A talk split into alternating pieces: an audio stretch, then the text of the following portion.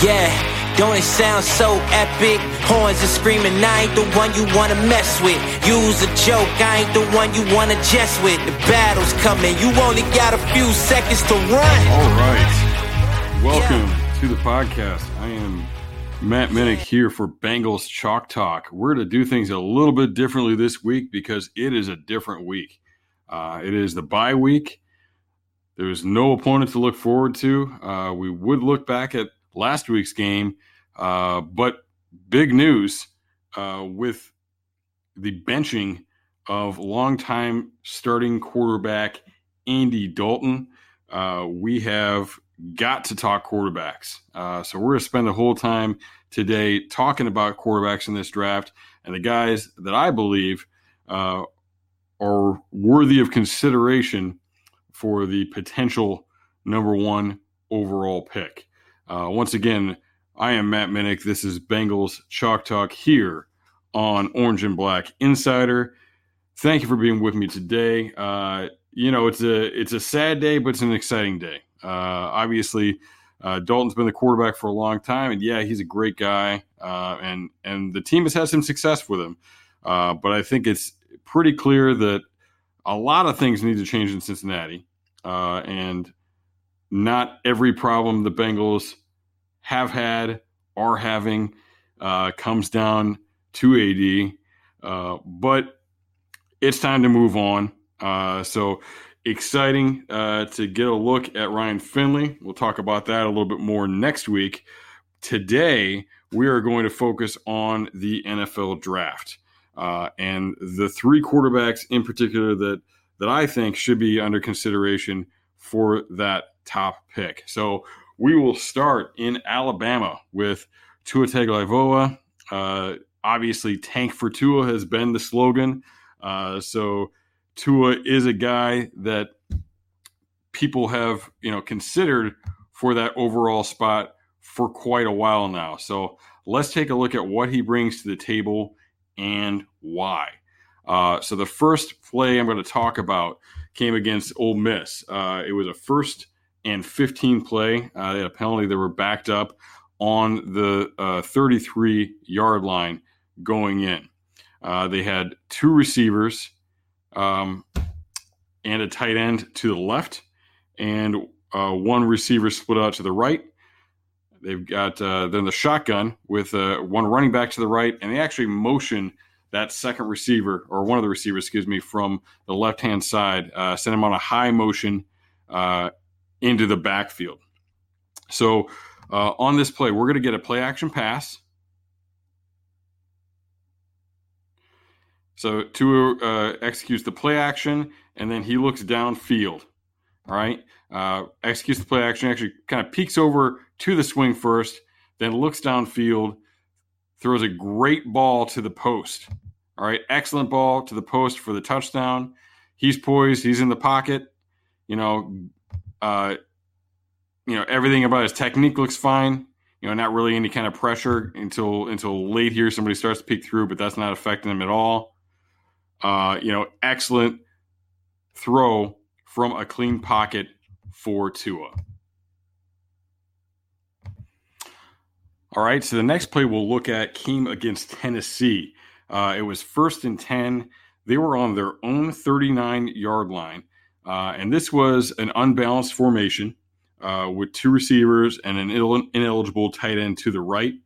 Uh, and there was actually a uh, wingback uh, over to the left. So he actually kind of motions over there from the unbalanced side, and they're in the pistol. So Tua takes his uh, back, you know, turns his back to the defense on the play action pass, and then flips his hips back around. So, you know, now his eyes are completely off the defense. That's one thing about the play action pass. Eyes are off the defense. He's got to find things fast. He comes back and throws this ball way downfield. Uh, I mean, this is uh, you know they're they're on the 39 that's completed around the 16 17 so we're talking about like 45 yards downfield uh, and now it, it, it definitely it definitely kind of dies it definitely kind of hangs up there a little bit uh, so that's probably about the end of his range uh, but a good ball downfield. You know, again, he has a clean pocket. Um, you know, he's he's not rushed or anything. Uh, executes with, with good technique, uh, but you see that he can he can think quick. That he's getting his eyes around quickly uh, and throwing that ball downfield. All right, so the next play we will look at uh, came against South Carolina. It was second and 10. They were on the 24 yard line going in, uh, and they had an H back and two receivers to the left, one receiver to the right, and the running back in shotgun uh, to the left uh, to that heavy heavy side. So um, this is another uh, play action pass. Uh, this one ends up being uh, kind of a half rollout. You know, like he starts to boot it around, uh, and then he looks back. So play action to the running back, start to boot around, then he sets up and looks back to the running back in the other side. After the play action pass, the running back has run a wheel. Uh, so Tua is now coming across his body.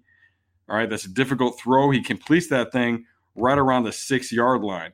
Uh, so very good throw. You know, um, coming back, like I said, pretty pretty difficult. Um, you know, he's not really completely set up, which is uh, you know makes it more of a upper body arm throw a little bit. Uh, but just because of the, the nature of the play, he's not able to really get set up. Uh, you know, it he didn't exactly hit him in stride, uh, but it, but it's pretty good. And there's a guy coming over the top there, so you definitely wouldn't want to see him hanging it up too much.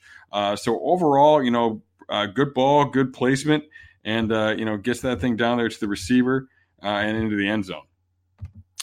All right. Also in that Ole Miss game, they had a first and 10 on the 27 yard line going in. Uh, they're in a shotgun formation with a bunch to the right, the back to the left, and a single receiver split out to the left. And Tua is going to look to the single receiver side. Uh, they're on the sideline. That receiver is going to run a vertical route. And, you know, they've got him in pretty good position. Uh, the corner's in real good position, kind of hugging uh, along the sideline. Uh, and Tua throws a great ball uh, in a real tight window there. So you know, good ball, tight window throw. You know, he threw it he threw it up high where the receiver could go up and make a play on it. Uh, and you know the receiver is able to get it uh, in there and get the touchdown. So uh, once again, really good placement, tough throw, tight window there on the sideline, and and you know that's a tight window throw not just because of the coverage, but because of where the receiver's at on the field. That there is that that uh, you know to use a cliche extra defender there. So really perfect placement. He can't put that ball anywhere else uh, if he's hoping to get a completion and a touchdown on it. All right. So against Southern Miss, uh, again they were going in, uh, found themselves on the 17 yard line. And they came out in an unbalanced trips look. So it's trips, and they've got a tight end over. Uh, so a three man surface on that side with uh, the running back in a pistol look. Uh, and the number three receiver ran a wheel route. So they've got a you know like a like a stop route, a now route, and two is gonna kind of bubble. Uh, excuse me, that uh, the stop route, the bubble, whatever you want to call it. Uh, he's gonna kind of pump with that, and then he goes to that number three on the wheel. And really a good job here of just using the space he has. So now hanging up there, there's nobody else outside. You know, let the guy run to it, catch it in stride, and get in there for the touchdown. So, uh, again, excellent play by Tua. Now he's got to show a little bit of touch, uh, pop it over, not like a high arcing, you know, crazy kind of running under, but uh, you know, puts it where where he's leading the receiver. It's a real easy uh, pitch and catch for them. Uh, excellent throw by Tua for the touch. All right, so Tua runs quite a bit of RPOs uh, in the offense that he's in, uh, and this is one example against Southern Miss again. Uh, so he's got an H back and a receiver to his left, and stacked receivers to his right with the running back. Uh, he's in the shotgun with the running back uh, also to his right. So we get the RPO action. Uh, you know, he makes a good read. They're all biting up on it, and then he makes a great tight window throw uh, between two defenders for the touchdown. So, you know, good, uh, you know, good read initially. Uh, good job getting the the ball, lacing it in there uh, between two defenders. Uh, now, definitely comes in a little bit lower than you want to see. Uh, so, you know, good placement uh, between the defenders, not great placement because it is low. Uh, fortunately, you know, with where it's at on the field, it doesn't really matter much. He falls into the end zone. Uh, but, you know, if that's in the middle of the field, you're taking away his ability to rack it up, to run after the catch with that ball uh, if it's if it's coming in low like that. So good, not great placement there uh, after you know what was definitely a good read. All right. Uh, so then again, South Carolina, uh, they had first and ten on the 11 yard line going in. Uh, you know, in the red zone here, they've got a tight end and two receivers to the left, one receiver to the right, and the back uh, to the left hand side with a quarterback in shotgun and they take the number one receiver and they actually motion him. They do that that uh, high fly motion uh, into the backfield. Uh, but what they're going to run here is a is a star concept. Uh, and if you're not familiar, so a star concept is it's a common look out of bunch looks. Uh, and basically, one guy's going in, one guy's going out, one guy's going up, and, and it's some variation of, of a hitch or or an out or something along those lines. Uh, but you know, they're, they're trying to kind of use the uh, the horizontal space there uh, coming out of the bunch. So this isn't truly a bunch, but you've still got three receivers pretty tight, even after that receiver gets out of there. Uh, and that's the back, the tight end, and that remaining receiver. Uh, so they're still pretty tight. So the bunch uh, pass concepts can work from a look like this. So the back goes out, uh, and he's pretty tightly covered. The tight end goes in, uh, and he's pretty tightly covered. So that leaves the receiver who is who is running the hitch route. So uh, there's a defender right there. Uh, Tua recognizes that, and he sees the receiver's leverage. Okay, so the defender's to the outside. The receiver has an advantage to the inside. Tua throws the ball, putting it away from the defender. He puts it to the inside. Uh, so number one, this protects the ball, protects the interception, uh, but also it allows that receiver to turn up field uh, to rack it up for a touchdown. Uh, so ball is thrown, ball is completed about the four yard line, and because of where that ball is placed, he's able to run it in for a touchdown. All right, so we saw an RPO earlier, and that's what we're going to see here against Ole Miss. Uh, on the 26 yard line, it was second and 10. Uh, they've got a tight end to the right, two receivers, and an H back to the left, and the back is in the pistol. So we get the play action. All right. We get the play action, we get the run action. Uh, and then he throws a great ball. Again, good read. The linebacker steps up, opening it up. All right. Good placement away from that remaining defender to the inside. Uh, defender misses the tackle, and this turns into a big play. Again, we put it, uh, you put the ball in position to let him rack it, uh, and then it ends up turning into a big play because of a missed tackle by the defense. All right, so also in that Southern Miss game, uh, they came in uh, uh to third and three on the 34 yard line. They had trips to the left and one receiver to the right, uh, with the back in the shotgun to to his right. Uh, so here, like they got a good, they've got a good offensive line. Tua doesn't face a lot of pressure. Here he starts to get a little pressure, and he gets out of the pocket. Now, um, how much pressure did he really get? I mean, that's that's kind of debatable. You know, could he have stood in there? You know, that's definitely something to consider uh, with him. But he gets out, keeps his eyes downfield, uh, and he's able to deliver a great pass. You know, really throws a bullet there. Uh, you know, to pick up that first down on third and three. So very good play there by Tua uh, getting it downfield. So uh, overall, uh, you know, uh, Tua is uh, is an excellent player. Uh, maybe maybe the safest of the top quarterbacks. definitely has a lot of positive things going on for him. Um, he is not super dynamic. Um, you know, he's not he's not Patrick Mahomes. Uh, but he can create. You know, does have the ability uh, to get us to the pocket, move around a little bit. Um, you know, to do things on the run, as you see right there. So uh, he's got good arm strength. Uh, you definitely see some deeper balls uh, will will uh, loft a little bit, uh, but you know overall uh, good arm strength, definitely good enough arm strength. Uh, he has excellent accuracy, and you know generally his his placement is right on as well. can make a lot of tight window throws. You know, I, that's one of the criticisms of him is all the talent around him. And for as good as these receivers are, he's definitely you know still making some tight window throws. So, um, you know, he's got that going for him. Uh, there's less of that to evaluate than there might be with other players, uh, but you know, you can still look at it and see that he's he's doing it. Um, he runs a lot of RPOs, uh, makes good reads on those, uh, which obviously that's a big part uh, of of modern football. So, good to know that he's he's got that in him. Uh, you see. Um, when he uh, when he throws interceptions, uh, he has uh, two interceptions on the year. Uh, one of them uh, came on a scramble where he, you know, definitely made a bad decision on that on that scramble. Uh, so a little a little bit of a concern there. The other was in cover two, where the backside safety, you know, really bit hard and made a play on it. Uh, one thing that's of concern to me about that is that both of those plays, and this is the scramble here, uh, both of those plays came in the red zone. Uh, so both times those are picks that are taking points off the board.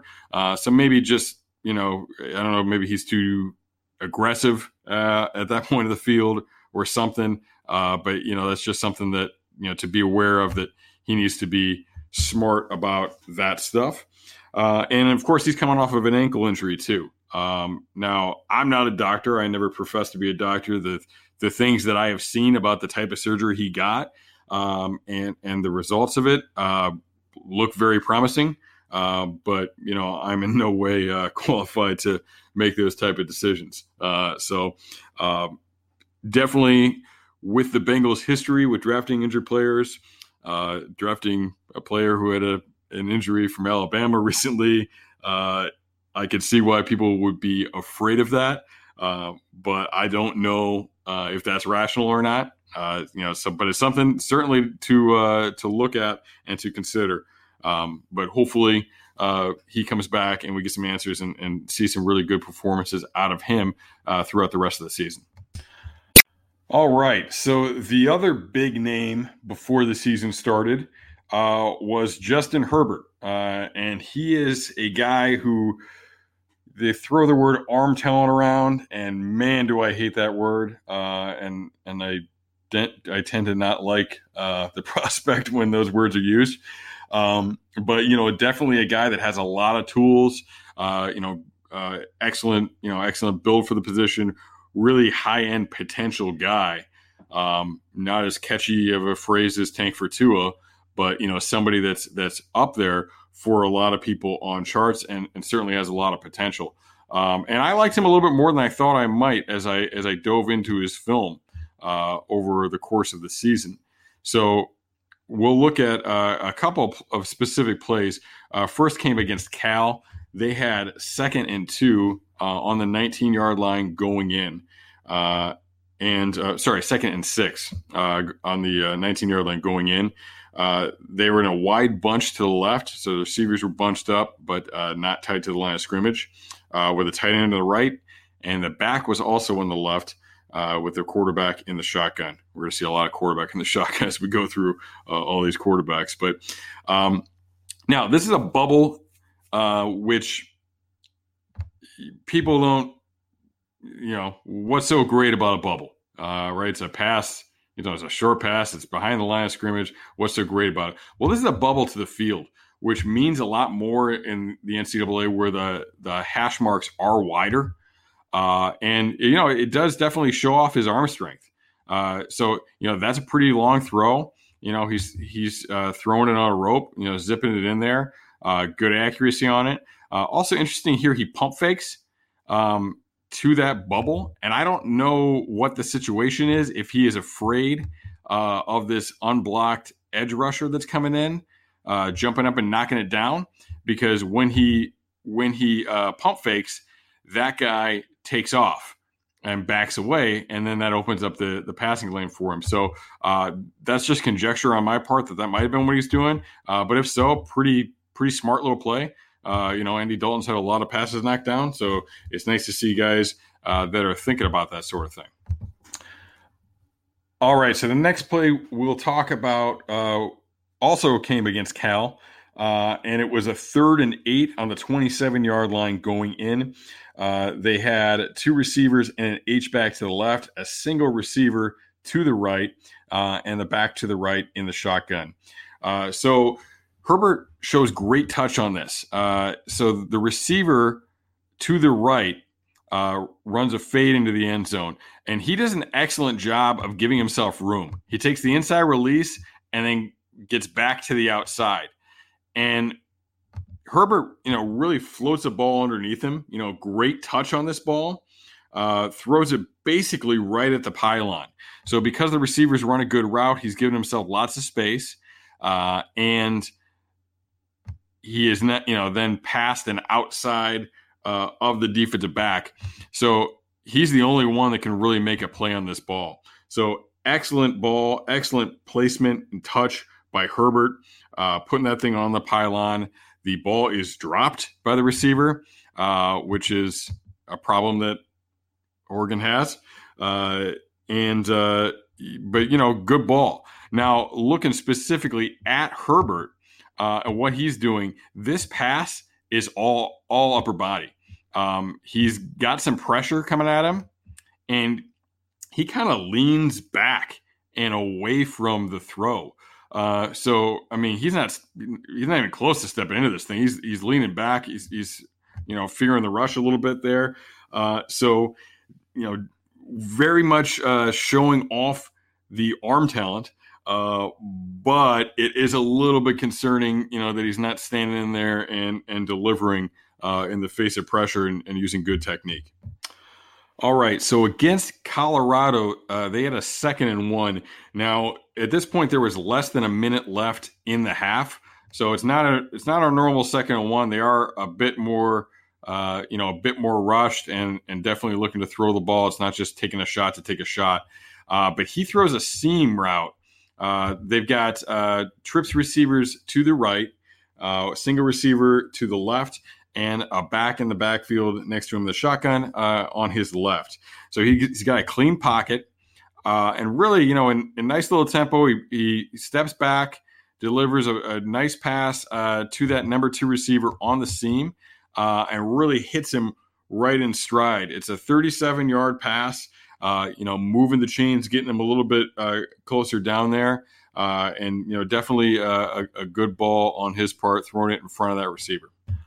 All right. So earlier in that same drive, they ran the exact same play, uh, but it was flipped. Uh, so they had a single receiver to the right. Uh, they were on the the right hash, so you know they they ran the the trips to the left to the field, uh, and the back was offset to the right to that single receiver side.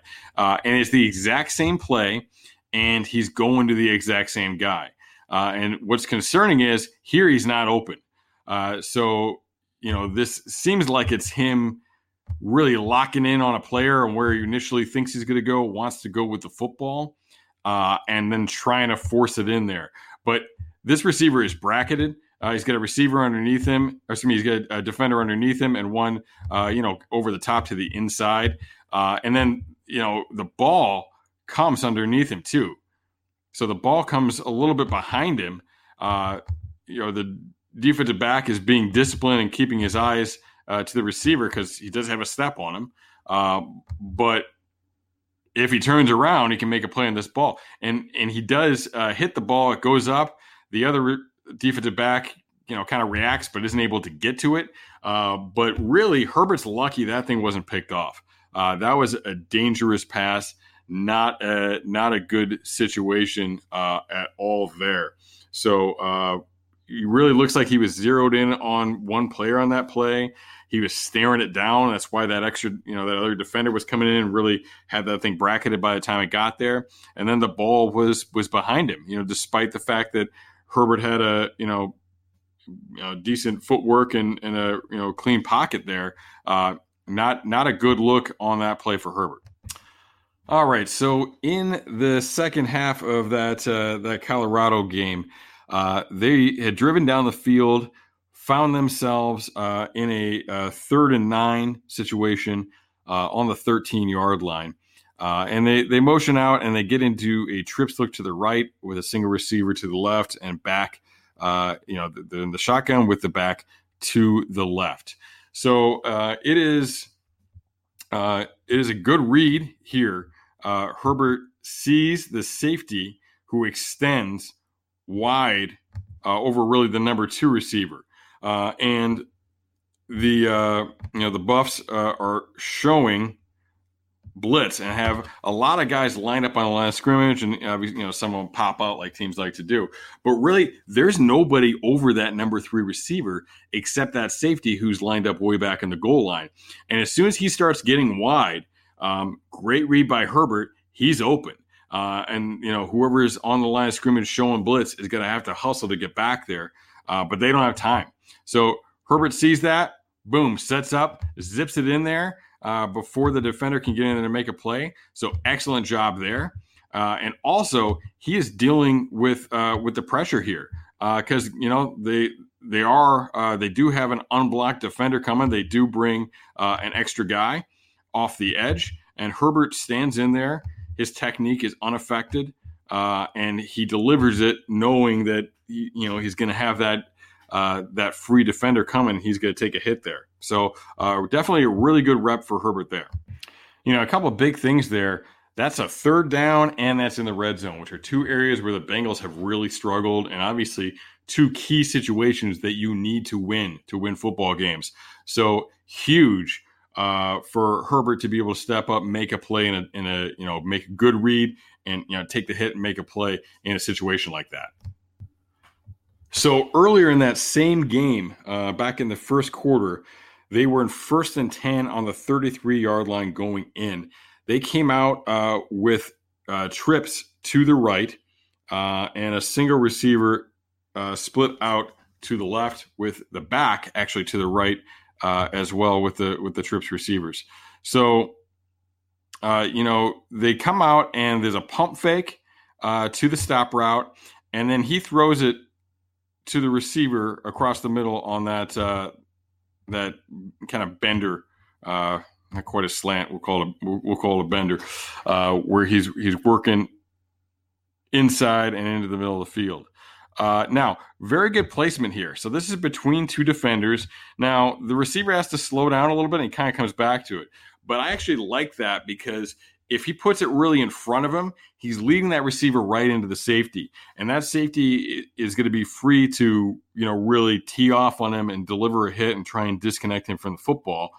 Um, and, you know, throwing it a little bit shallow of that the receiver is still able to make the catch, uh, and it slows him down enough that it throws off the angle of that safety and allows the receiver to rack the ball. So it's not even that safety that makes the play on this play. Uh, it, it's another defender who comes in and makes the tackle. So, uh, you know, definitely uh, good placement allows this receiver to be able to rack that ball uh, and move it up and gain additional yardage. All right. So in that same game uh, against Colorado. Uh, also in the first quarter, they had a tight end and a receiver to the left, two receivers split out to the right, uh, back is offset to the left, uh, and they do a quick slant to number two on the right, to that number two receiver. Um, now, it, there's a real quick pass. You know, he gets it off fast. He's getting a little bit of pressure, um, and he doesn't really step into it. Right, it's all upper body and it's off target. Uh, so comes in low. The receiver is able to make the catch, not able to rack it at all, not able to turn it into additional yardage. Uh, so, you know, definitely, uh, you know, got to think about that. You put that ball in front of him a little bit, give him the opportunity to to be able to run with it a little bit, and you know, just have it have it up high uh, where he can make a play and stay on his feet and keep on running. So against Auburn, Herbert showed that he has some ability to create. Uh, you know, he's a he's a pretty good athlete. He can move around a little bit, uh, and you know he can he's a big guy too. He's he's hard to tackle. He's hard to bring down. Uh, but they were in second and seven on the 20 yard line going in, uh, you know, so in the red zone, and they got pressure. Uh, so right away, you know, he, he pump fakes and he's getting pressure from the right hand side, tries to scramble out to the left away from the quads, uh, and then the uh, you know, th- there's a good contain rusher on that side. So he, he realizes he's not going to be able to go anywhere with it. He turns and sets up and delivers a ball all the way across the field uh, for for a touchdown. Uh, great ball. You know, d- not able to, uh, to step into it because he is he is getting hit here. Uh, you know, not quite leaning back like he was on, on the previous uh, play we talked about a little while ago, but um, but not stepping into it either. So all arm across the formation, across his body. Uh, you know, ball ball's released in the 32 yard line, and he throws it uh, across the field and you know halfway into the end zone. Uh, so you definitely showing off that that he can make some plays when things break down, and that he has a big time arm as well. But uh, that's not always the way things go for him. Uh, you know, when he tries to create, uh, you know, things can get a little rough as well. And against Stanford, uh, he was getting pressure from the middle, uh, shook off the tackle because he's a big, strong dude, uh, scrambled out to the right, and then he delivered a ball down the field that was incomplete. But really, he was lucky it wasn't picked. you know, wasn't a wasn't an advisable throw. The the receiver really became the defender in that situation. It was really more headed towards the defender. Uh, so could have been an interception. Lucky it wasn't an interception uh, on that play. Uh, overall, uh, Herbert has got a lot of potential, uh, and I like him more than I like a lot of guys who have been labeled with, you know, given that arm talent label. Uh, you know, he, he can do some things pretty well. Um, huge arm, uh, very inconsistent with his accuracy, though. Uh, the feet can get a little funky. He can throw kind of off platform, which he doesn't do very well. Uh, you know, and, and that, that, can get him into some uh, some sticky situations as far as that's concerned. Um, he has dealt with some poor receiver play, uh, and you know, not always the best protection. Uh, you know, sometimes can be a little bit chaotic. Um, you know, watching their offense just looked like chaos against Auburn, uh, despite you know the, the, way that they played in that game, the points they were able to score. Uh, it, you know things looked a little bit helter skelter uh, at times. Um, you know, concerning that, that it seems like year in and year out he hasn't necessarily improved uh, in in the areas where you'd like to see him. Uh, and and I've watched really only casually watched his his film prior to his senior year and, and only uh, really dug into the senior film. Uh, but you know, you do notice the same issues uh, coming up again and again. So I think he's an interesting prospect. Um, I think at this point uh, that top five pick uh, is likely. I could see him in contention uh, for the for the top pick. Um, but definitely a lot of question marks, a lot of things you you want to work out um, and some things you're going to want to be uh, more comfortable with before you uh, you're drafting uh, Justin Herbert and making him the future of your franchise. But big arm, big dude, you know, uh, has some athletic ability, uh, can definitely, uh, you know, definitely has the potential to be a really a star in this league. All right, so those were the two big names coming into the year uh, the guys who were considered potential first round, uh, well, first overall quarterbacks, uh, and in the tanking conversation, uh, even though obviously people love alliteration, uh, Herbert was a guy who was kind of talked about in the in the same ilk. and suddenly, a new contender has emerged, and it is Ohio native Joe Burrow, Ohio State transfer. Uh, second year at LSU now. He's got a new offensive coordinator, and all of a sudden uh, he is going off and has you know quickly uh, moved up boards and, and become a legitimate prospect uh, candidate uh, candidate for that uh, number one overall selection. So. Um, let's take a look at him. And first thing we'll look at is against Texas. Uh, there's a third and goal on the six yard line against Texas. Uh, they came out with trips to the left and one receiver to the right, although that receiver was lined up tight. Uh, so this is an excellent tight window pass uh, for Burrow. Uh, number three receiver splits the safeties, uh, and he zips it in there right in between them. Uh, so it's a clean pocket. He's got he's got the time he needs.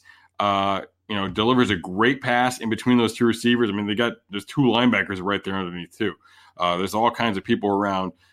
So zips that thing in there, uh, you know, and delivers an excellent pass for the touchdown.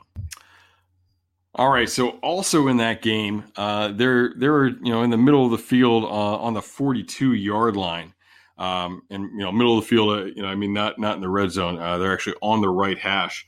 Uh, same formation uh, with trips to the left and that receiver lined up tight to the right. Um, and it's going to be a, a, first and 10 play and a deep out by that, that singular receiver.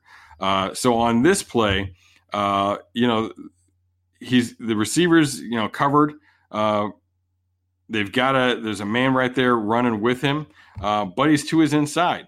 And Burrow does a great job, excellent placement right on the sideline where the receiver and only the receiver can make the catch. So no risk of it getting picked there, uh, but not too far out. You know, right there in that sweet spot on the sideline where the receiver can make that catch. Uh, you know, again, uh, you know, it's a, it's a it's a pitch and catch. Uh, you know, good situation in the pocket, and Burrow is able to deliver and get that first down. All right, so this is kind of a similar situation. Um, you know, where it's about placement and understanding the field using the sideline.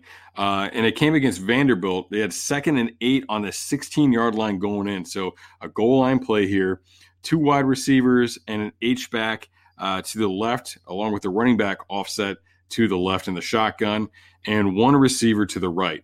Again, Burrow is going to go to that single receiver side, take advantage uh, of that matchup. Now, he shows great touch uh, on on this ball. Uh, so they're going to throw a fade ball up to that number one receiver. He looks it off to the other side first, and then again delivers just a great pass. Um, really gives that receiver the ability to run underneath it. You know, puts it in, in, in front of him uh, to the sideline, puts it away from the defender. Uh, the defender can't get at the ball there, uh, but lofts it up there and lets the receiver under, under uh, excuse me run underneath it. So an excellent job there by Burrow on that pass. All right, so another example of uh, you know great touch on a uh, on a vertical route uh, came against Texas. It was a third and five situation, uh, so a third down situation uh, in a tight game, uh, the third quarter of a tight game too, Uh and they had trips to the left and one wide receiver to the right with the, uh, the back to the right uh, offset uh, and Burrow in the shotgun. So uh, excellent touch on the fade. Now this time it's it's not about letting the receiver run under it. It's about that the bracket. The they've got the receiver got past the corner, but the safety is overlapping. So Burrow doesn't want to put this too far in front and get it into you know potentially interception uh, territory there. So he puts it right in that side pocket, you know, right underneath the safety, uh, but over the top of the corner, finding that tight little window there. Um, so excellent job there. Now, uh, you know, footwork wise, he doesn't step into this pass. Um, so he doesn't step into this one. Uh, he is getting pressure from the front side and ends up getting hit from his blind side uh, you know, stands in there and, and, and delivers on it, uh, but you know, not not great footwork, not stepping into the throw on that. Now he can hit a vertical uh, in stride as well, and this is uh, uh, an empty look against Florida. Uh, they have trips to the left and twins, twin receivers offset to the right. So he hits the vertical uh, by the number one on the uh, on the twin side uh, to his right. Really hits it in stride. Uh, empty here. You know the the pocket is holding up pretty well though, uh, and he's able to deliver that. Now the ball doesn't go that you know too too far. It's only really traveling. Uh, he's catching the ball about 22 yards downfield. Uh, but because Burrow puts it in front of him and, and leads him, puts him in a good spot, he is able uh, to turn that into a, a, score for LSU. All right, so against Vanderbilt, uh, they were on the 25 yard line going in. They had first and 10. Uh, and they they came out with uh, with two receivers and an H back to the right, single receivers spread out to the left, and the back in the backfield offset to the single receiver side. Uh, again, going to work the single receiver side of the formation. Uh, and he throws, you know, an excellent back shoulder fade. Uh, you know, the the receiver, uh, you know, adjusts, flips around, throwing it right at the pylon. Uh, you know, and, and, you know the idea here to to to catch the defensive back in front of you and be able to do that. So, uh, excellent throw for that back shoulder fade. My question is, is that really what he wanted to do? Um, you know, because we see sometimes his arm, his arm, you know, just kind of gives out on him a little bit. He doesn't ha- have quite as much juice as he wants. Uh, and in this situation, the the defensive back, I mean, the receivers in front of him, the defensive back's running underneath. So does he really want to put that ball there, or does he want it to go over the top? Um, you know, would be the question. You know, what were you, what were you actually trying to do there? Um, you know, looks good for what it was, but what were you trying to do? Um, and he does step into this ball, you know, so it's it's it's good technique and everything. Uh, but you know, what's what's he trying uh, to do with that play? And as we uh, look at a, another play from Texas uh, with uh, two receivers and an H back to the left, uh, one receiver split out to the right, and the tailback offset to the left. they ran a play action pass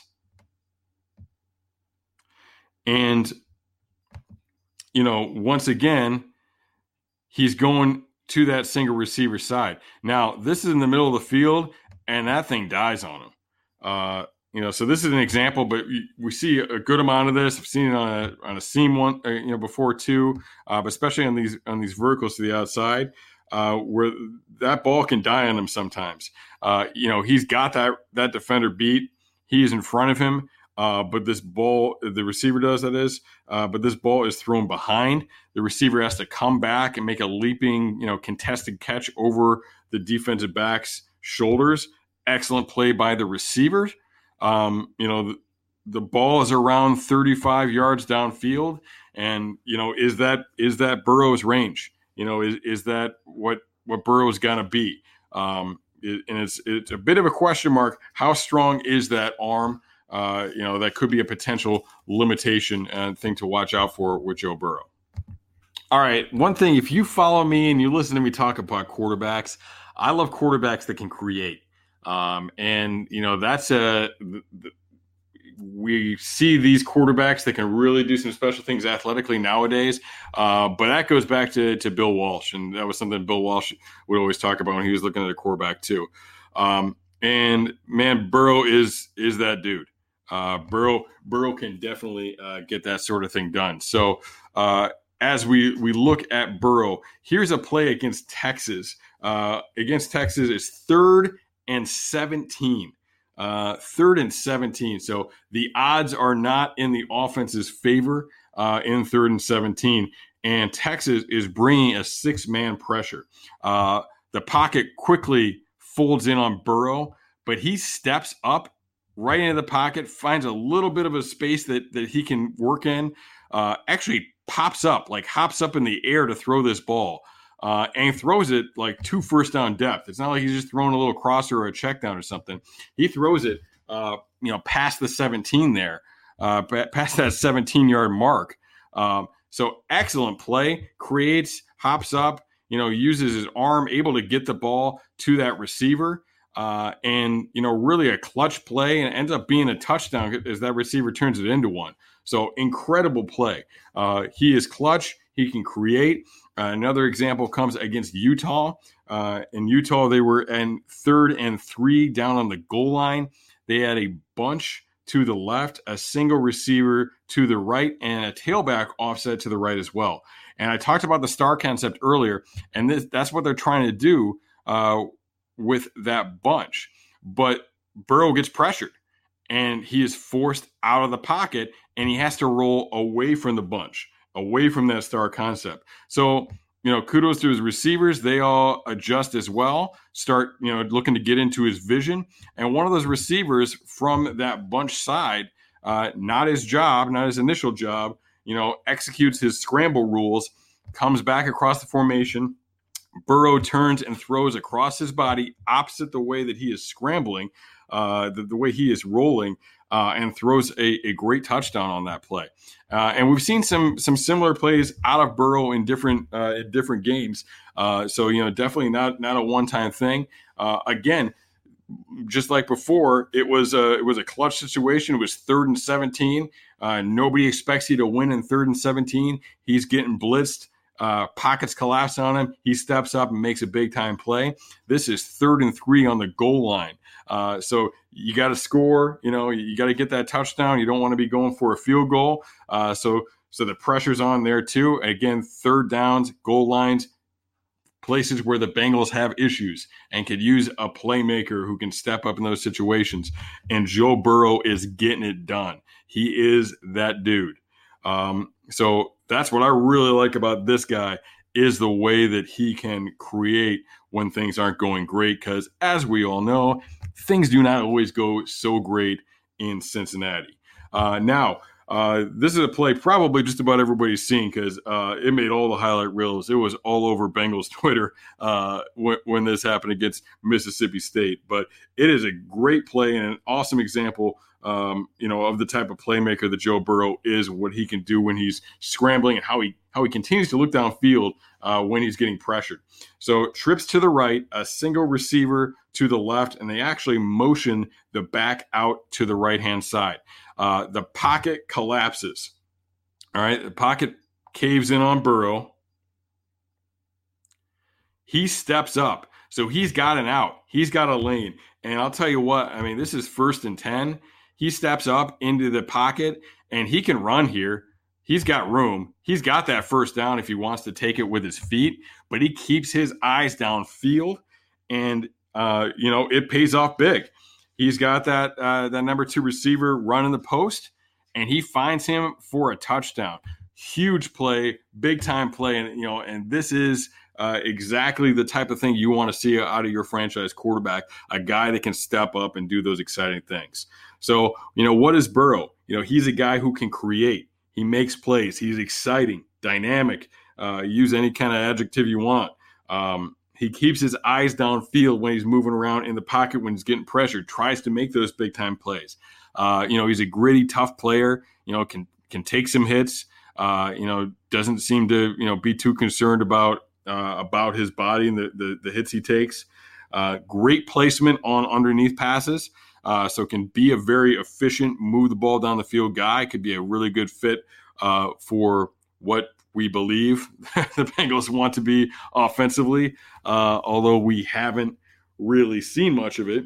Um, now, it, his arm strength is is good, but it, you know could be his limiting factor because uh, it definitely seems like receivers are, are forced to come back to the ball sometimes. Uh, so that is a bit of a concern and a bit of a limiting factor. Uh, but he can, you know, he's such an exciting player, and he can he can do some other things. The way he's making plays, uh, that uh, you know, uh, does he have enough uh, to look past that? Uh, whereas I, think of the three, I would say his arm strength is is probably you know the lowest. of the three, and, and obviously there's a lot of film to watch, a lot of things to go back at, but uh, kind of judging by what I've seen so far, um, you know, that's that's what uh, that's that's where I see it with Herbert being the strongest, uh, Tua being number two, and uh, Burrow, um, you know, being third in that group. Uh, but overall, so these are the guys that I think should be considered for the potential number one overall pick. You know, wherever they end up picking uh, to be determined.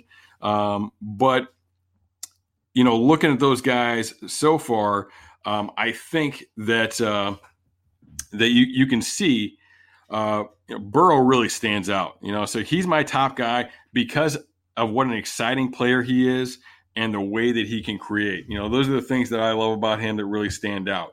Uh, I think he has big time potential to be that guy, uh, to be that you know that leader on the field too, because of of the, his style of play, the way he plays, and the way he steps up. Uh, he can create the plays that this offense needs him to create. Uh, so that's definitely an exciting possibility uh, as we as we move forward and look at this draft class. Tua, I would rank second. I think Tua might be the safest pick of the group. I think he's going to be a good pro. Um, you know, and I, I find it hard to believe that he's not going to be a good pro. Uh, I think there are some question marks with Burrow's arm strength. Um, and, you know, there's question marks with Herbert, uh, which we'll get into. But I think Tua is the safe pick. He does everything pretty well. You know, like everything is is at a, is at a good level.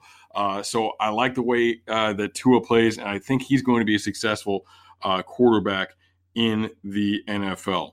Um, and then Herbert would be the third. And I don't know if I take Herbert at the top of the draft. He, he just his inconsistency uh, really scares me. He's definitely going to be a first round pick, probably a top 10 pick. I just don't know if he's in contention, if I would put him in contention for that that top overall slot. So uh, those are my guys. That's my order. Um, you know, it's not unlikely that it'll change. Uh, I, I'm not going to write it in stone and ignore uh, what happens over the next few months because uh, there's lots of uh, game tape to eat up uh, before we get into the draft. But uh, you know, Burrow, uh, you know, could really be a guy for this franchise. I definitely see some great things out of Tua as well. And and Herbert's got some positives, but a long way to go, and probably the riskiest pick. All right, so real quick before we get into the interview with the Draft Network's Joe Marino talking quarterbacks in the 2020 NFL Draft, uh, I just wanted to say this interview was recorded prior uh, to the announcement that Ryan Finley would be starting. So uh, there there's a little bit of banter in there about you know whether or not the Bengals uh, were going to choose to move on, if it was time for them to move on that is to some extent null and void at this point. Uh, so just something to consider while you're listening to it. Uh, at that time, uh, we did not know that uh, Dalton was no longer the starter in Cincinnati. Uh, but enjoy uh, some some great you know great talk with Joe regarding this quarterback class. All right, so we are on the bye week. And uh, obviously, things not going well to start the year. 0 and 8. Andy Dalton's even most staunch supporters uh, jumping ship on the quarterback. And I think just about everybody is in agreement that it is time for a change. Uh, got the big change at the head coaching position last year, uh, but now time for the other change. So coming uh, here to join me today, I have got Joe Marino from the Draft Network. Joe, how are you doing today? Hey, I'm doing well. Thanks for uh, having me on. I'm sure we're going to talk a lot of Bengals and draft here as the months uh, unfold. Yeah, I mean, they looking like the focus right now. You know, right now sitting in that number one spot, and if they if they hold on to it, they will definitely be the the talk for uh, months to come. I think at the beginning of the season, uh, two big names uh, were, were Justin Herbert uh, and then, of course, the the tank for Tua slogan uh, was was prominent league wide, uh, especially as you started to see some of the moves that Miami was making. Um, now, a new contender has emerged, uh, and the reason I asked you to be here uh, is a tweet uh, that you had recently. Joe Burrow plus Zac Taylor would be a nice future in Cincy. Uh, and I got to tell you, at 0 and 8, we are all hoping for a nice future. Uh, it, it, it, seems a ways off, but uh, can you can you expand a little bit on on that take and uh, why you think Burrow could be the guy and, and be a good fit for Zac Taylor? Well, I think the, the first thing we have to do is identify that the team has to move on from Andy Dalton. And I've, you know, I don't, I'm not a Bengals analyst per se, but I talk Bengals a lot like I do every team. And I've been a Andy Dalton, I wouldn't say apologist, but I guess supporter, understanding who he is in the NFL, that he's a serviceable starting quarterback that I think has really uh, achieved a lot as a starter in the NFL. And maybe he hasn't always had the right pieces around him, and maybe the coaching hasn't always been great. But I don't think there's any disappointment that should be had over reflecting on Andy Dalton's tenure with Cincinnati. But the reality is, this is a player who is on the north side of 30, and his ceiling is it's over with. He's plateaued. You've achieved everything you can with Andy Dalton. It's happened. And the reality is he's owed 16 point or excuse me, 17.7 million dollars next season which can be cut with zero dead cap space. The time is now. It's here. You're enjoying the last few games of Andy Dalton's tenure in Cincinnati. So we have to talk about replacements and what's next. And I was an advocate of Cincinnati drafting a quarterback in the 2019 draft because I thought it was the right time to bring in your your next guy. Go ahead and get him with Zac Taylor from day one. Go ahead and get that marriage started and have a season of Andy Dalton to kind of bridge the gap there. And the reality is, I think that's going to be something we'll have to talk about with Cincinnati is who is going to be the bridge guy to go with whoever this quarterback will be in, you know, in next year as a rookie if they're not ready to start right away. And you certainly don't want to bring in a rookie quarterback without a, you know a, a mentor and, and, another peer with him to really help him grow as an NFL player. It's a big deal. It's a big part of of quarterback um, development. And so you start thinking about the options and who's going to work well with Zac Taylor's system and those types of things. And the more I watch Joe Burrow play, the more I believe he's the guy that is the right fit for Cincinnati, even if they had the number one pick, even over Tua Tagovailoa, who I, I like a lot. But I think fit wise, Joe Burrow really, really meshes well with Zac Taylor. You think about, you know, if you if you believe that Zac Taylor's goal is to run a lot of the stuff we see from Sean McVay and the Rams, and sure, certainly that's what he was hired to do. A lot of uh, reading leverage and throwing to space and getting the ball out of his hands into the playmakers and a lot of play action, moving, all those types of things. You've seen Joe Burrow do that at a high level this year. I mean, he's completing basically 80% of his passes. He's aced every test, every single one of them. Texas, Florida, Mississippi State. He is he has not just looked good in those games. He's been the reason why LSU has won those games. And he's been sensational this year. And it's been I mean, you can go back and look at 2018 and say, "Well, why wasn't he that good in 2018?" Well, that's the value of coaching and system. Joe Brady coming over as the passing game coordinator for LSU has allowed us to see the real skill set of Joe Burrow and what his ceiling is and what he can actually do when given the right parameters around him to succeed. And I think about that system. It's not a lot of uh, routes. It's not a route based system. It's a concept based system where there's a lot of sight adjustments and reading leverage and altering routes on the fly.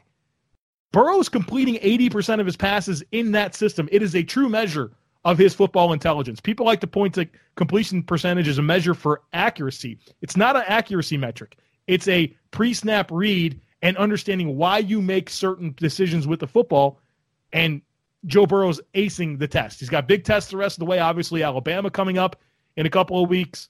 You'll have, you know, if he wins that one, the SEC championship game, the playoffs, all those types of things. So we need to see him continue to be tested in those ways. But right now, based on what we know and where he's come from, that that arrow is pointing up. He's an ascending player, and I love the way he would mesh with Zac Taylor and what he wants to do with the Bengals offense. Yeah, I mean, a few things you touched on there. Um, I, have been a I've been a Dalton supporter myself, um, but you know it's uh, and I'm I'm a married man. I've, I've, been married for a few years now, but uh, it it feels like one of those relationships that was good, but just lasted way longer than it should have. Um, and I think Dalton has some good years left in him. Um, I don't think he has some good years left in Cincinnati. Um, mm-hmm. and, it's a shame because he's kind of the perfect bridge quarterback, uh, but he might be the perfect bridge quarterback in, in you know in Miami or something. Uh, I just don't think it's gonna gonna work here anymore, unfortunately. So um, yeah, I mean, you know, you touched on some things. I, I think uh, watching Burrow, I think he's great in the middle of the field, and I and I do think that's where Taylor wants to go with the ball, and, and with what you see with what the Bengals are doing, um, and the type of of receiver they have. Um, that's definitely you know a good mesh, a, a good fit there. Uh, you know, one thing I question Burrow's arm strength, and and the only the only situation where you really see it is uh, a lot of his deep balls, particularly his outside deep balls, if I feel like guys are having to stop and come back to. And, you know, and at first watching this film was like, oh, well, well they run a lot of comebacks. Uh, you know, they're, they're, they're, throwing that back shoulder a lot. Uh, but, you know, th- then there are situations where it's like, okay, he definitely needed to lead that guy. Uh, and, and he didn't. Is that a concern for, for you for a guy who's, you know, potentially the number one overall pick? Well, I mean, I think you'd like to see more arm strength from Burrow or whoever would be the number one overall pick. You're not going to get it from Tua. I'll say that. It's not like Tua has a, a, an absolute, you know, rifle on his left arm. Um, and, and I think, you know, in terms of measuring it against Andy Dalton, Andy Dalton's not a great arm strength guy. And I think it's probably, you know, it's not it's not Josh Allen or Baker Mayfield or Lamar Jackson in terms of throwing power, but it's probably at least Sam Darnold in terms of throwing power. And I think it's enough. I don't think there's anything he can't do. And when you think about arm strength, it's only an issue if it's an issue, and it's it's it's at least average arm strength. And I think the football intelligence side of things will help him to uh, anticipate throws effectively and get the ball out in, in rhythm, so that way he's not required to really gear up the fastball to hit some of those patterns where you know maybe you, you really need that arm strength. So it, it, he checks the box. He just doesn't necessarily get a plus. Yeah, and, and I think he can zip it in there when he when he needs to uh, in the intermediate throws. Uh, I mean, really, that, that, that's all I'm seeing is just some of those uh, some of those vertical routes you know, guys are, are coming back to. Fortunately, like like I said, I think he meshes well with the Bengals, e- even when they are trying to do routes like that. Um, you know, we're looking at there's a there's a lot of uh, you know competitive uh, uh, contested catch receivers on the Bengals roster, not necessarily a lot of separators. So I mean that could be a good fit because uh, you know I like uh, I like AJ Green and Auden Tate in jump ball situations. Um, now you, you, touched on Tua. You know he's a guy to me that uh, I'm I'm I'm a little older than a lot of guys who do what I do, who do what we do. but I I still remember uh, just a little bit, but I, I, I grew up uh, in the in, you know the first first quarterback I really followed was was Boomer Esiason. You know those were the good years with the Bengals, um, and then um, I was a huge, even though I shouldn't have been a 49ers fan, uh, I was a huge Steve Young fan. So. Uh, you know the idea of, of having a, a southpaw quarterback for the Bengals is pretty exciting to me. Uh, what what are your thoughts on on Tua and you know how how he could be a fit if he ended up being the guy uh, for the Bengals in round one? I, I, like Tua a ton. He's my quarterback one right now, and and I, I think if you know just kind of stripping away any context, which is probably a stupid thing to do, I, he's the quarterback I would choose for my team in my hypothetical offense. And you know I think a lot of the reasons I just talked about why I'm excited about Joe Burrow, I think you get the same thing from Tua. Very accurate passer, gets the ball out quick. He makes uh, makes quick, fast decisions, and I think maybe sometimes people want to, you know, cast shade at him for that. But I think that just speaks to how smart he is and how quick of a processor is, and how how much he understands reading defense quick pre-snap and knowing where to go with the football and getting it out of his hands. My favorite thing about Tua though is how calm he is when when things break down around him, and just how he just is so comfortable when there's chaos, and how he makes the easy stuff look easy.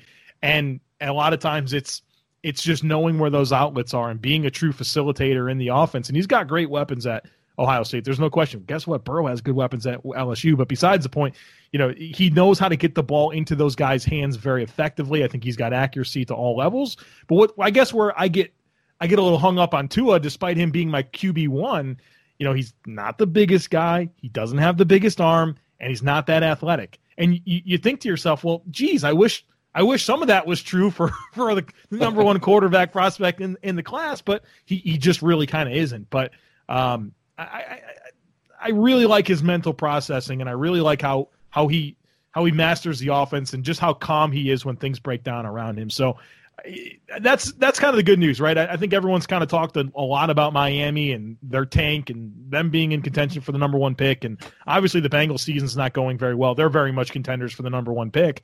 I think it's okay if you get the second pick because you're going to get Tua or you're going to get Burrow, and either one I think is a good fit specifically for Cincinnati. And uh, on on Tua, uh, so in Cincinnati we're a little bit sensitive right now about ankle injuries uh, since mm-hmm. we've been waiting for uh, one Adriel Jeremiah Green for about three months now. Um, uh, now I know you're not a doctor. I'm assuming you're not a doctor. nope. where, uh, what what concern do you have uh, about Tua's ankle? I should say we're recording this uh, early in the week, and uh, still unknown if we are going to have a Burrow Tua matchup this weekend. Uh, what, what concerns do you have about that ankle injury? Yeah, he's supposed to practice on Wednesday, which is, I mean, if that happens, you can you can put it in the books that he's going to play in, on the 9th.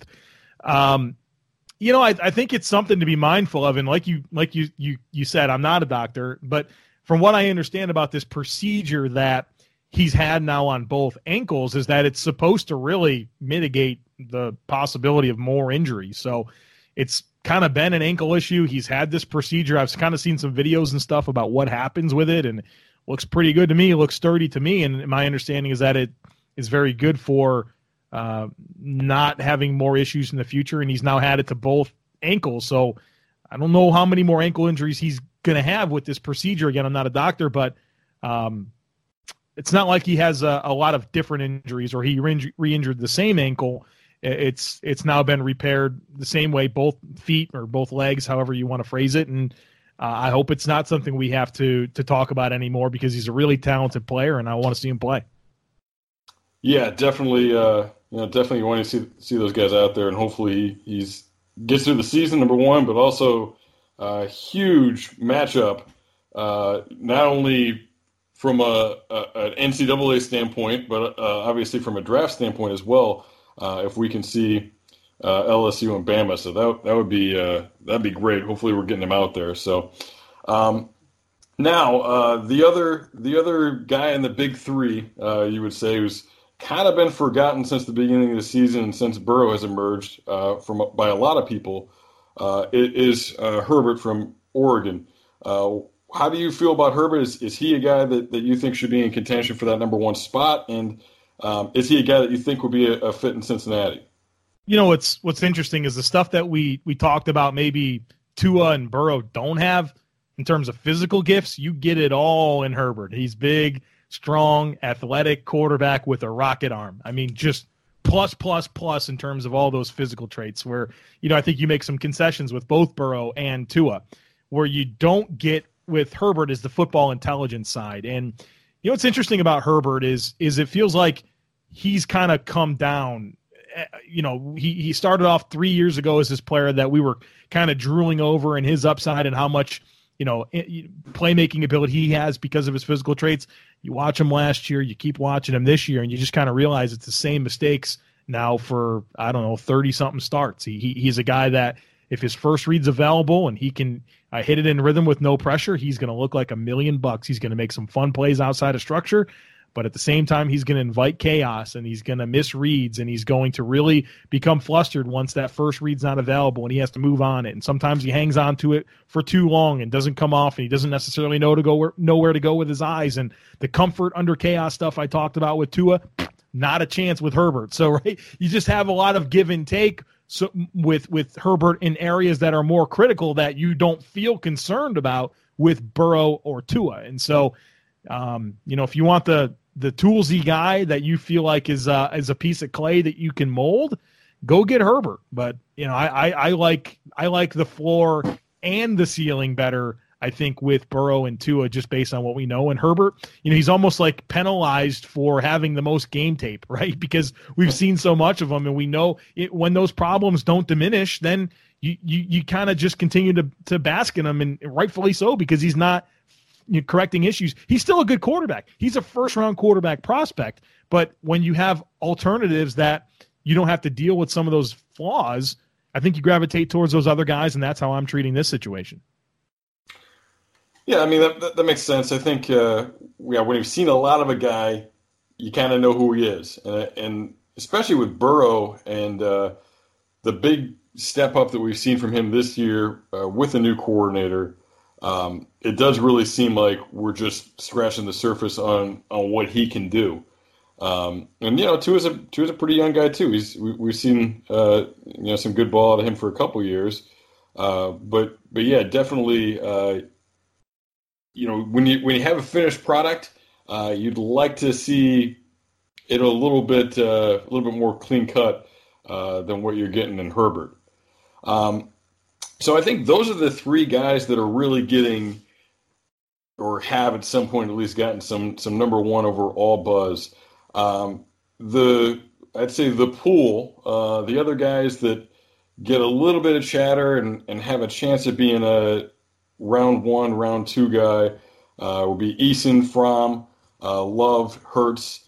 Um, you know, are, are, are those are any of those guys people that you think uh, could surprise and you know be uh, you know be a guy who ends up uh, in the NFL being the one of the top dogs in this class, or uh, anybody outside of those top three really stand out to you?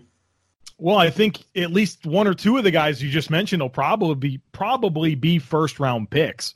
Um, they got their own share of weaknesses and issues, but um, you know, you look at Jordan Love. I mean, supremely physically gifted, very str- much struggles with the mental side of game of the game, but you know he's got great traits. You look at Jacob Eason; he's got elite throwing ability, um, and he's really kind of emerging for Washington. Look at Jake Fromm. Jake Fromm doesn't have physical gifts at all that you'd like. I mean, worse than what we talked about with Burrow and Tua, much worse. But I think in terms of what a lot of old school general managers and scouts look for in a quarterback, in terms of uh, game experience and um, and leadership and some tangible type stuff, I think Jake Fromm's going to really appeal to those types of people. I mean, if, if Daniel Jones is a top ten pick, then don't tell me Jake Fromm can't be right. I mean, I mean honestly, yeah. you kind of you kind of think like that. And, and Jalen Hurts has really emerged for Oklahoma, gives you big time uh, leadership components, his great physical ability has really improved as a passer this year. And you know we've seen we've seen lesser talents go in the first round at quarterback. I mean, think about guys like Christian Ponder and uh, and, and, Blaine Gabbert and EJ Manuels of the world. So right, the NFL mm-hmm. will take those guys, and there's there's a lot of quarterback needy teams, some thirsty teams out there, and so you know there's a strong case that we could see four, five, six first round quarterbacks, certainly four, five, six in the top 50. Um, and they're all going to get chances. And, and, you know, we always kind of point to guys like Andy Dalton as that, you know, that high second round pick that can be a starter for you and the Kirk Cousins type player. So it's, it's going to be there. These guys are all going to get drafted and they're going to get realistic shots at, at being someone's starter, even if it's a Drew Lock type situation. Um, so you've identified a lot of the names that I think teams will look to as starters and kind of sorting out the rest of the way here is the valuation and how high they should go and who fits where. But that's the cast of characters we're going to talk about from you know for the next several months as the as the premier guys in this class. Yeah, it's an interesting group, and I, I think uh, you know guys like Eason and Fromm uh, in particular. Those are guys that uh, like you can definitely win a lot of games with them. Uh, but I just they're just not doing anything crazy on film that makes me think, well, that's a, that's a guy I'm taking in the top five and the top ten. Um, but I, I mean, I definitely, uh, in particular, Eason. Um, you know, I, I, think Eason's a guy that's going to go in the first round. I can definitely see uh, Love going first round. Uh, I, you know, watching Love, it remind it, it, it, feels a little bit like high school film, uh, and and I mean that in a positive way. It's just like he just looks like he's better than everybody else, and he doesn't, you know, nothing's really refined, but he's just like, I don't know, well, I'm better than you guys, so like I'm going to do whatever I want here. Yeah. Um, and, and, and you know, and Hurts as well. Uh, I think Hurts is, um, and, and the Bengals fans listening will get this, but you know, I, I like it drives me crazy. Uh, you know, the couple weeks ago we saw the Bengals throw a toss play on third and one, and it, like sometimes it's like they were they refuse to run a quarterback sneak in really, really obvious situations where they're going to get the first down. Uh, and you know, if the Bengals drafted Hurts and then had a guy who's who's that physical of a runner and then still refused to run quarterback sneaks, yeah. I mean that would just be perfect. That would that would just figure. um, but uh, yeah, I mean, there's there's a lot of talent out there, and definitely some interesting guys. So um, now we we touched on it uh, a few times here, but um, you know, Miami. Uh, really appears to be in full tank mode. Uh, I don't even know if it's intentional with the Bengals, but they just can't prevent, you know, they just can't win a game. Um, and I don't even, you know, I, I don't know because I think there's some bad teams, uh, and I think the, you know, the Dolphins are going to have to lose to the Bengals and to the Jets twice. Uh, you know, the Bengals are that AFC North isn't very good. Uh, you know, the Steelers and the Browns are squeaking some things out, but those aren't really good football teams. Um, so the idea of tanking, uh, you know, it's kind of it's kind of funny because if you're trying, only one team can win the Super Bowl. But if you try and win the Super Bowl and you come up short, you still have a really good football team at the end, and, and you can give it another try. Uh, if you try to tank and you don't get the guy you want at quarterback yeah. because you yeah. won one one or two games in the season, um, you know it, it, it ain't pretty uh, what you're coming away with and where you're at. So uh, on on your show, Draft Dudes, uh, you do a takes on takes segment. Uh, so I'm, what I'm asking for here is your your take on tanks. Uh, you know, who do you think comes out winning on this, and you know, what's your what's your thought process on tanking in general? Uh, you know, the long term effects of it. I guess uh, you kind of look at the teams that maybe have done that. I mean, certainly we can say Miami has, and we always have to be mindful that there's a there's there's two things happening. You have coaches and players that are trying to win football games. They're competing their asses off trying to win games. You have a front office that is not giving them the resources to do that. Right? So nobody should be watching Miami Dolphins football games right now and think that team isn't trying to win. They are. It's the it's the lack of talent, quite honestly, that plays into it. In Miami specifically, in order for them to have all these millions of draft picks, they've created holes. They're going to go out and look to get an offensive tackle just like Laremy Tunsil and a defensive back just like Minkah Fitzpatrick. And you know the real the real value is when they start getting plus value. They got multiple first round picks for Laremy Tunsil. There's a net gain there, and they're really counting on themselves to be able to hit on draft picks. And and if they don't, which they're pretty much a 50-50 proposition, particularly first round, less and less as you go down the, the order, they're going to be in trouble. And it, it's a big gamble on you and your scouting department and all those types of things.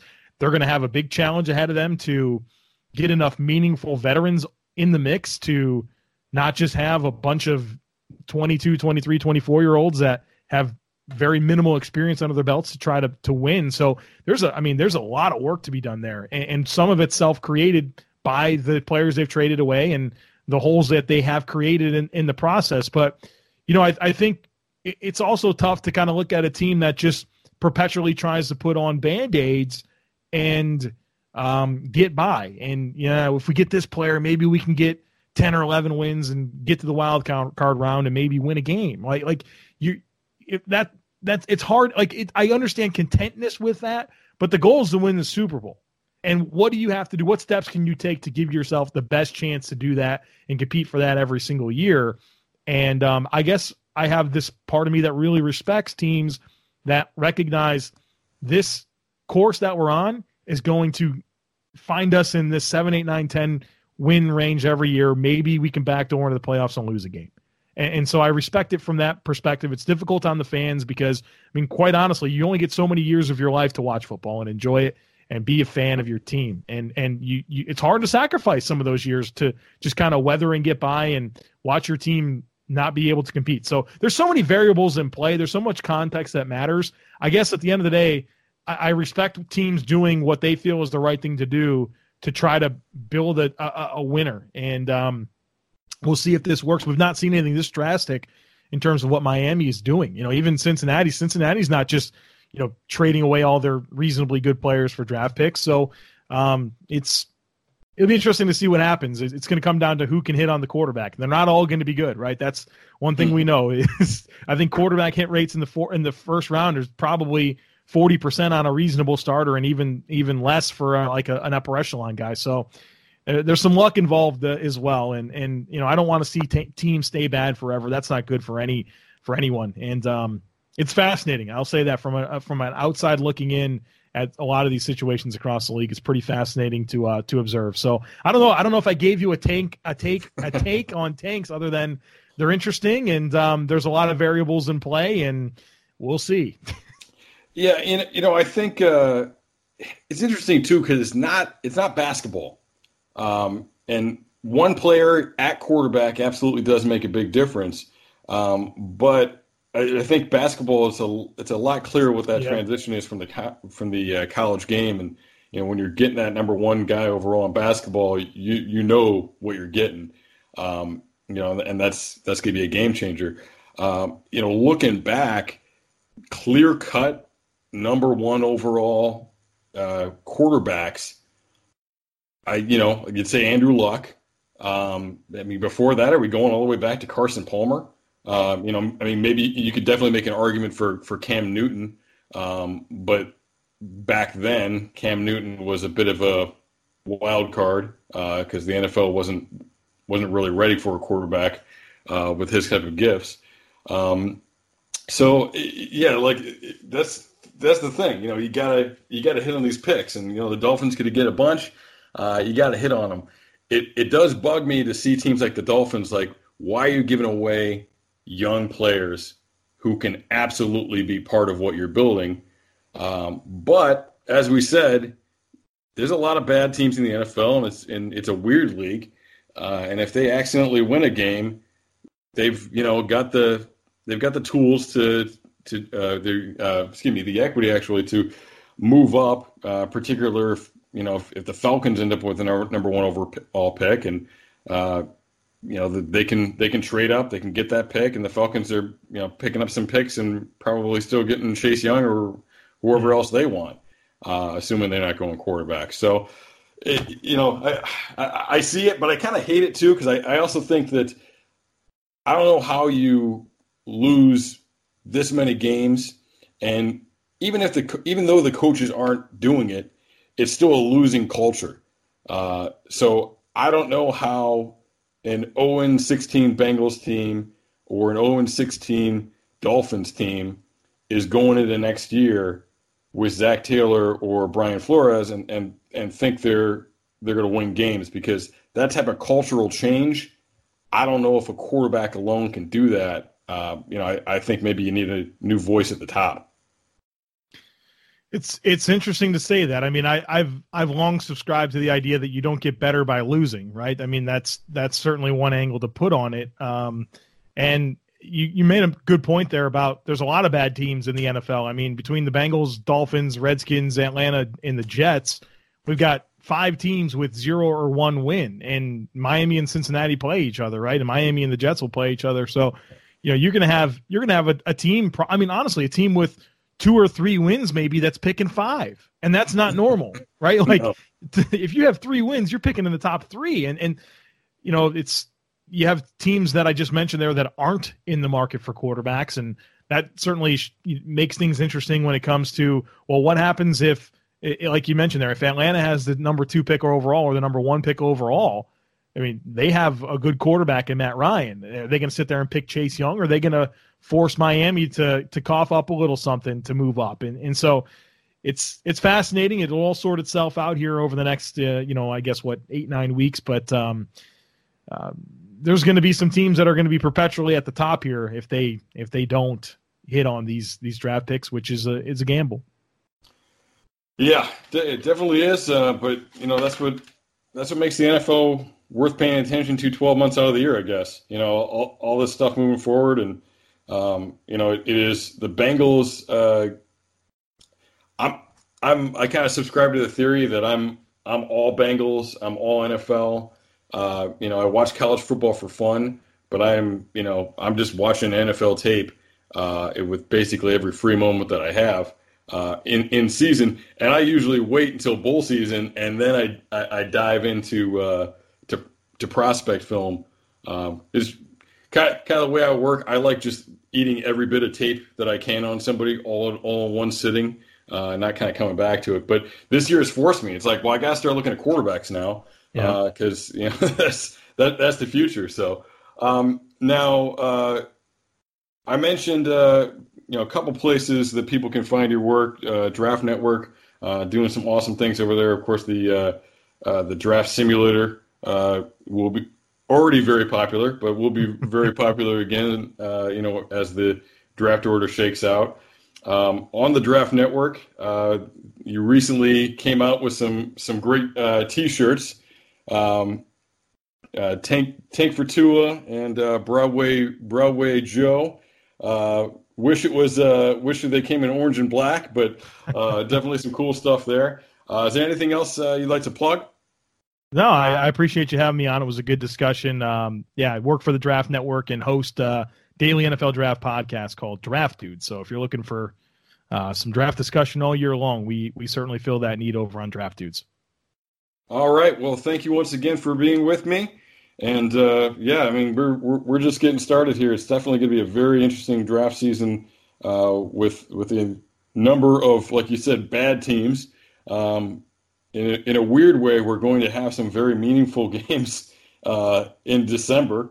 Yeah. Uh, you know, the Bengals have the Dol- the Dolphins uh, near the end of the season, and, and, what could be the the Tua Bowl uh, if that's where they're both leaning.